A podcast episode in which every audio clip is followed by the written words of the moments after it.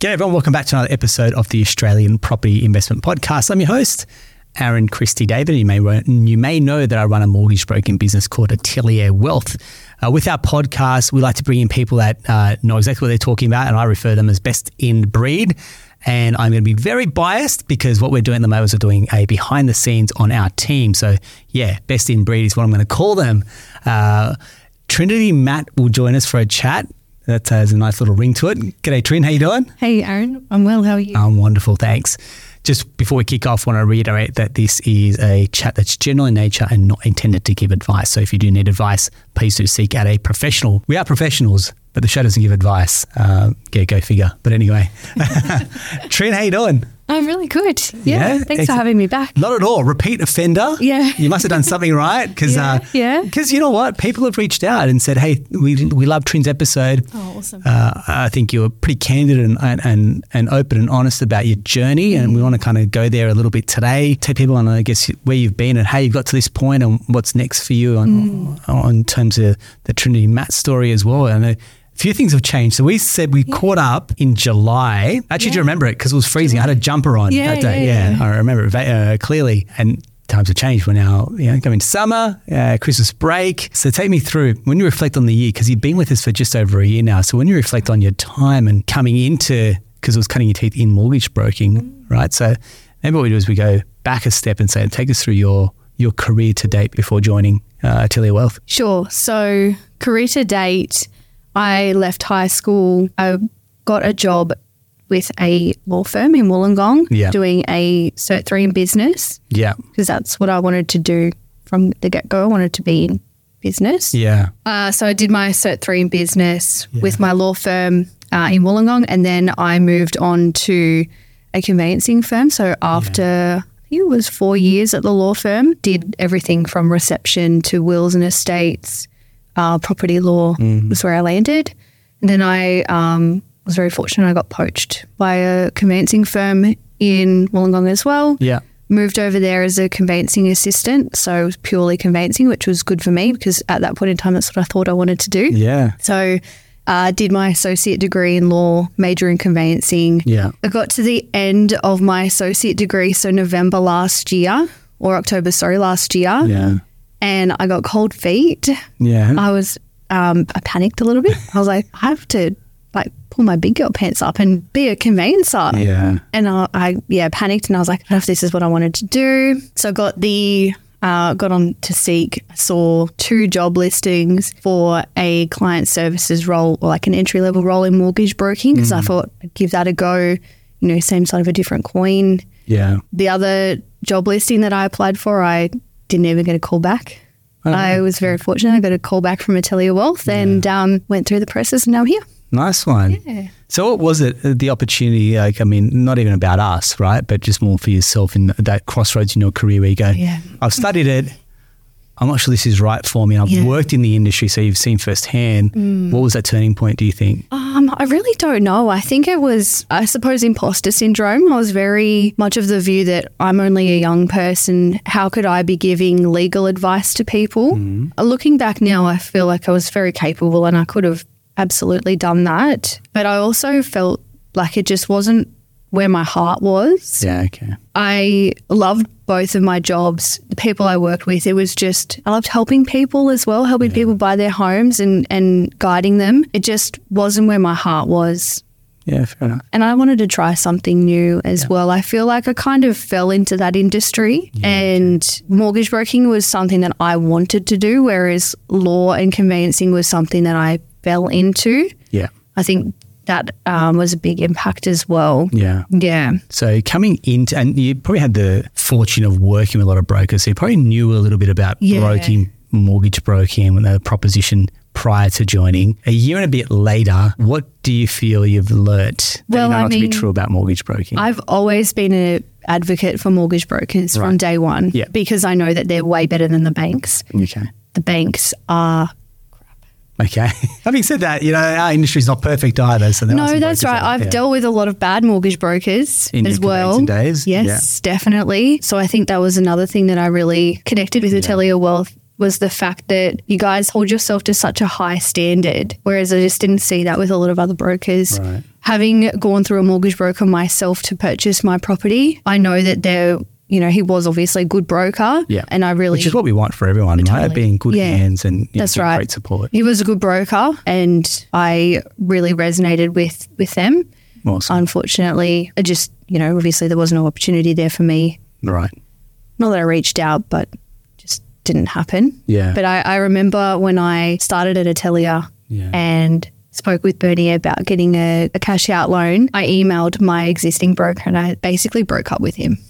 yeah, I, I don't remember Yeah. that actually. It was, we were like, how do we say this nicely? Because Yeah. we didn't want to be responsible. Like, if you've got a great relationship, I mean, one of our other team members has a great relationship with their broker. I'm like, don't don't feel the need to bring it here. If you've got a great relationship, keep it there, for example. Yeah. Mm. Totally, yeah, yeah. But I emailed him and I was like, I just want to let you know the only reason is because I moved on to another firm, you know. And he, he was like, best of luck. I wish you the best of luck. And I think Awesome. that's really important. Absolutely. Yeah. So a year in, uh, what's some of the things that when you look under the hood in broking that you go, oh, this has maybe caught me off guard or I didn't know this about mortgage broking? Aaron, everything. Literally everything. I, I, I thought, I really thought that I knew a lot. yeah. And then I realized that I don't, I knew a very, very tiny piece of the puzzle. Yeah. There's so much I'm learning every day. I'm learning. There's so many factors, so many different variables, but that's what I love about it. I think conveyancing was very mundane to the point. There wasn't a lot of variables, whereas mortgage broking is such a like wide variety of variables and um, Yeah. different options, and which I think is really good. Yeah. I mean, that's almost what you want in conveyancing, right? You want standard. That's right. You want like a contract is a contract. That's and right. You're reviewing, and yeah, you, you generally you should be giving this almost similarish advice, like Totally. know your rights, know what's in the contract of sale, do your due diligence, away you go, and then decisions made by the purchasers and by the client. Whereas, yeah, you take broking for example. I mean, that's what the name Atelier is. It's be, it's customized, it's, it's studio, it's it's bespoke because every single loan doesn't matter. We're trying to like remember we did that for that person, but that was different. Remember we did something similar for them, yeah, same same but different. Totally. Because every single client, every single scenario is same same but different. That's right. That's what I really like about it too. Is like I really like that if a client comes to us, we never say no. Mm. It's like maybe not yet, or let's not do it this way. Let's do it another way. But it's never a hard no. We can't help you. Mm. That's what I really like. Yeah, yeah, knows knows an attitude, right? Totally. Cool. As you reflect back on 2023, what are some of the highlight? I mean, and Big this is probably a, a chance, yeah, Yeah. some extra some extra jewelry that you're carrying around. and- Yeah, yeah. So back in July, I Yes. introduced myself as living at home with my partner Aiden Yeah. and our cat Toast. um, it's now my fiance Aiden and our cats Toast and Felix. So I, f- I feel like I have to put that one in there because everyone says to me, "Oh, me and my cat Toast." I did go up a little bit of flack for that, yeah, but yeah, exciting. yeah. So we got uh, engaged in October. Yeah, So a bit over a month ago, which was really really exciting, and now Yeah. we're planning a wedding, and yeah, it's great. heading to the next phase of your life. Yeah, yeah, yeah. Has it changed the way you've ha- you got an outlook on life? I feel like it has. And everyone, all my friends are engaged that say it's no different, it feels the same. Me, I'm like, this is amazing. This is a such a great time to be in, Yeah, you know, living at home with my best friend and yeah, planning. just living life. You know, we're your life 24, we've got, I mean, we've got a bit of responsibility, but not really. Like, it's Yeah. really good. That's it. You, you, yeah, you do enjoy life. Like every time I speak to you, oh, we got this on the weekend. We're traveling Yeah. here. I'm like, So that's a- busy. that's an active social life that you, that Oh you have. man, Yeah. particularly like going into December. Yeah, I don't, I don't think I have a free second, but that's okay. it is. It's it's it's a blessing to have a good social life, good friend network, and good community around you. I think it's a it's a real blessing. Definitely. Cool. As you, I mean, your your progression over the year, you know, client services. We're now, you know, mm, transitioning. You're coming. You're doing your diploma. Or Mm. Yeah, wrap yeah. that up. Moving into the para broking role. What's some of the things that are surprising you about this next phase of growth that you're in? Yeah, definitely. So I I'm very quickly learning that para broking is not straightforward cookie cutter deals. Yeah. And if you're listening, going, what what does a para broker do? Yeah. So uh, as a para broker, I help structure the deals for the broker. Yeah. Um, but I'm also doing a lot of like sitting in on client meetings Yes. and as you're aware and helping structure deals. But I'm learning very quickly that it's not straightforward. We've got a process in place, but it's not just a here's your borrowing capacity, your options, and go from there. It's here's what you can do here, and here's what you can do with this, and here's what you can do if you close this credit card or Yeah. you know increase your borrowing Yeah. by getting a you know increasing your salary. It's Yeah. so many variables, and I like it because it's critical thinking. It makes me makes me think. Big time, yeah. Critical thinking's uh, like absolutely like paramount to this the success of this role, right? If you're mm. thinking in black and white, you're probably not going to succeed. You'll be fairly standard as a broker. Whereas mm. the ability to think literally, going, okay, here's the information I've got, literally like the confines of someone's financials, but then the ability to think laterally as well mm. is what really becomes that X factor, particularly in that para broking or credit analyst role. Yeah, definitely. Because when you look at people's questions like, what if I did this? And what if I sold this? Or what if I took the equity out here and then mm. has that impact my borrowing capacity here? So you're constantly like two or three steps ahead going, if this happens, then this. And if this happens, then that, for example, as yeah. well. But also walking that fine line of not overloading people. Oh, It's a it's a guidance role for sure. It's good. I'm I'm really enjoying it. I, th- I feel like I've been put in my place a little bit because I thought I thought I knew a lot, and then I stepped into this parabroking role, and I'm like, oh my god, there's so much, but I'm loving it. yeah, nice. I think that's that's life. You got to be, what do they Yeah. call it? We're students always, we're always That's learning right. in life. Always learning, yeah. It's a good attitude to have. Yeah, definitely. Going into 2024, what's some of the big So- things that are on your list that you'd like to achieve and put out there as well for yourself? Becoming a broker. I'm so close with my diploma. Yeah. I should have it finished hopefully end of the Yeah. month. But yes, becoming a broker is my number one goal. And then we are actually are planning to go to America next year as well, which is our first overseas trip. So exciting. Yeah, so we're we're very excited about that, but it's been a long time coming. Yeah. We just have to bite the bullet and do it. Yeah, what have we said about making that decision? Just book the tickets. and- Yeah, yeah, yeah. And it actually made me think the other day about opportunity cost. You know, we're having to borrow a little bit more money mm. so that we can go to this Yeah. America trip. But I said to Aiden the other day, it's definitely an opportunity cost. And he, he said to me, he's like, that's a made up word. You just make that up then. I'm like, no, no, no. It's it's real. It's, a, it's actually a real economic term. It is. But It yeah. is. It's like, you know, if we didn't get LMI, we wouldn't have been able to buy our second home. Yeah. That's an opportunity cost. Yeah. He's like, oh, okay, fair enough. Yeah. I like it. but yeah, we're just making it happen. I'm, I'm sick of waiting. Nice. Sick of waiting for the right time because there's no right time. It's like buying your house. There's no right time to do it. You've just got to do it when you're ready, not when you're financially ready or not when you're, you know, when the market's ready. If we wait for plane tickets to go down, we'll be waiting All right, forever. wait for the currency to work Yeah, in your yeah. favour. Ah, Well- we'll be waiting for a while. Yeah, that's right. Yeah. We'll be married with kids and we'll be in our 70s and we're, oh, we better go to America now. So, yeah. Yeah, I think it's a it's a real kind of mantra that we've got, which is uh, you've got the ability to do it. What are we waiting for? That's for? right. Yeah, you wait for the ideal time. It's never going to be perfect. You, one of the, I mean, a big part of your role has been client services. Uh, What that generally means is when a loan's submitted, taking that, you know, guiding a client all the way through to mm-hmm. their loan settling and, and, and beyond. What are some of the mental blocks that you've seen or people have these barriers around getting the mm-hmm. loan or approval? Because it is, it's one of those roller coasters. It's peak stress levels. So cortisol picks up when, you know, people are waiting and sweaty on the bank. You know, sometimes we're sweaty on a bank, uh, delivering Yeah. on an approval, even though we know, hey, look, it's a done deal. Mm. It's not our word that counts for it. Who's going to give them the money and that everything can change. So the banks don't get back to us on a Friday. And so Friday afternoon, still no call. And we're all sweating as well. Cooling offs, for example, or, mm. you know, someone else trying to make an offer on, you know, it's, it's, it's going under contract. What some of the things you've picked up? And I'm talking really around human behavior and, and I guess the psychology mm. around that time Trin. It's definitely control. I mean, I totally get it personally because I'm a very type A person. Mm. To give control to your broker,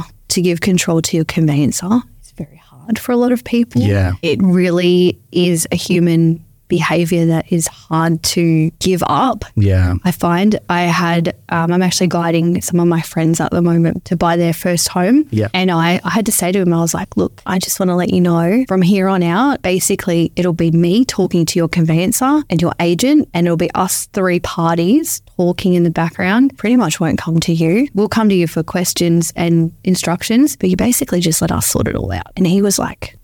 But at the end of the day, you guys are the professionals. You do this every day. I don't do this every day. Go for your life. Yeah. So I think that was hard for him, but it is, you know, it's what you have to do. Yeah. Yeah. Oh, absolutely. I mean, and out of all people, it picks out, you know, I usually say it picks out friends or family when things are off the rails as well. Totally. Again, it's how we how we handle it and how we step up that usually you know, defines the client experience. But you're right. Like most people, that you you think about kind of layer a couple of things in here. With all the technology and all that we have, Mm-hmm. it still takes a bank, you know, five or six days sometimes Yeah, yeah. to give a decision. It takes a human calling a bank to go, hey, we need this bumped up the queue to get this reviewed because it's time sensitive, for example. Yeah. So there's for all the bells and whistles that we have around processes, systems, technology, it's still a very human, high touch type of Absolutely. operation, isn't And it? I think too, it's the understanding that you know there is a human behind that application Mm. and the knowledge behind what goes into that application. Like you know, you would see it's not just a tick a couple of boxes and submit a form. It is so much work that goes into the pre-application that then somebody has to review. It does take a couple of weeks' time. You know, you think about it; it's a massive purchase. Mm. Sometimes people are borrowing up upwards of five hundred thousand dollars. Do you really think that bank's just going to give it to you for free? Like, Yeah. they need to do everything that they can. It's yeah, I think that's one of the biggest things is knowledge on what actually goes into getting a Mm-hmm. mortgage. Yeah, well said. Well said. What's some of the other things that have kind of surprised you about coming going through the last year in mortgage broking as well? A, a thing that I see quite often is people don't have a basic understanding of what a loan is, particularly first home buyers, even people that have owned homes before. Yeah, I I mean, of our property investors, where they've, I'd say they've almost become accidental investors, Yeah. not professional investors. 'Cause Yeah, it's yeah. like, oh, no, I just bought a few properties and the loans are all over the joint, and Yeah. yeah, Like I've had people come to me, they don't know the difference between an offset and a redraw. yeah, What is an offset account?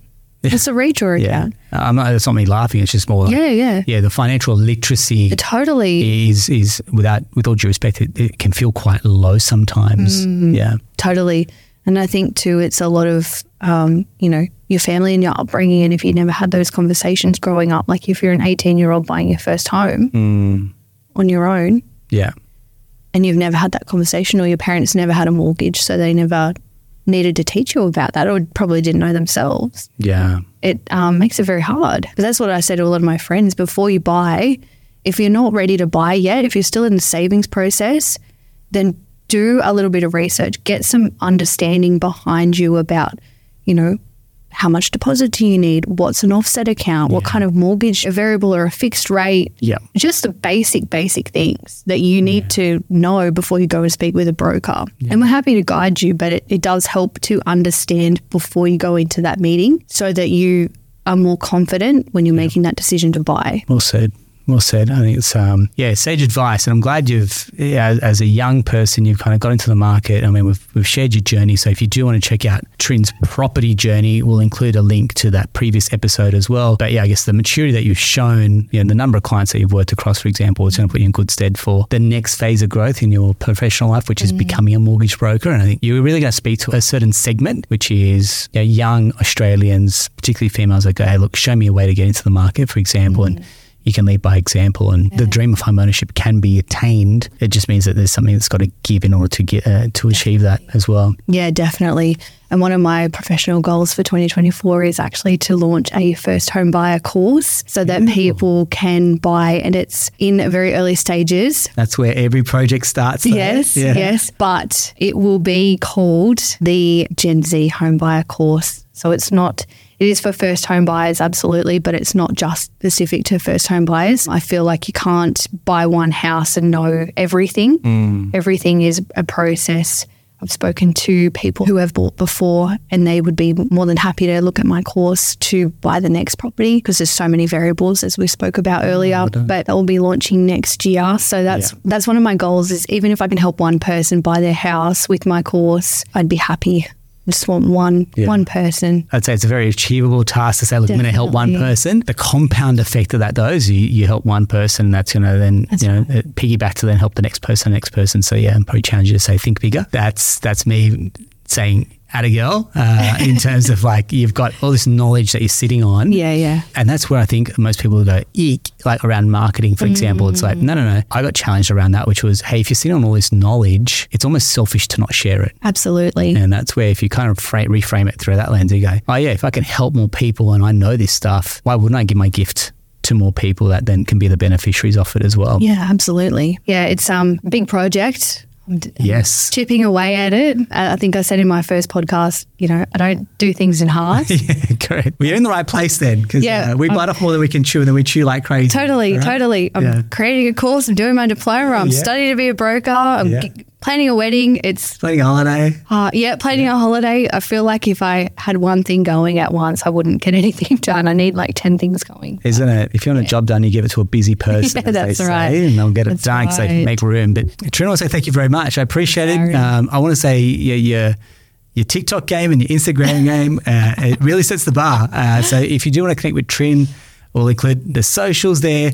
Uh, again, this is not about socials for ego. It's not about a course for ego. It's more going, hey, look, we want to pass the pass the knowledge on. We want to, share our uh, expertise with more people, not from a commercial benefit. Um, use the knowledge, take it, find your find your trusted team and tribe of professionals. But if we can be some conduit on the journey to help you, then that's mission accomplished for us too. So I want to say thank you very much for tuning in. Uh, as always, if you found this helpful, please uh, give us some feedback in the way of either review uh, or subscribe, because that then means that we can then know that we're doing a good job and the listeners are, uh, are kind of signaling that this is hitting a spot as well. So thank you very much for your time. And until next time, take care.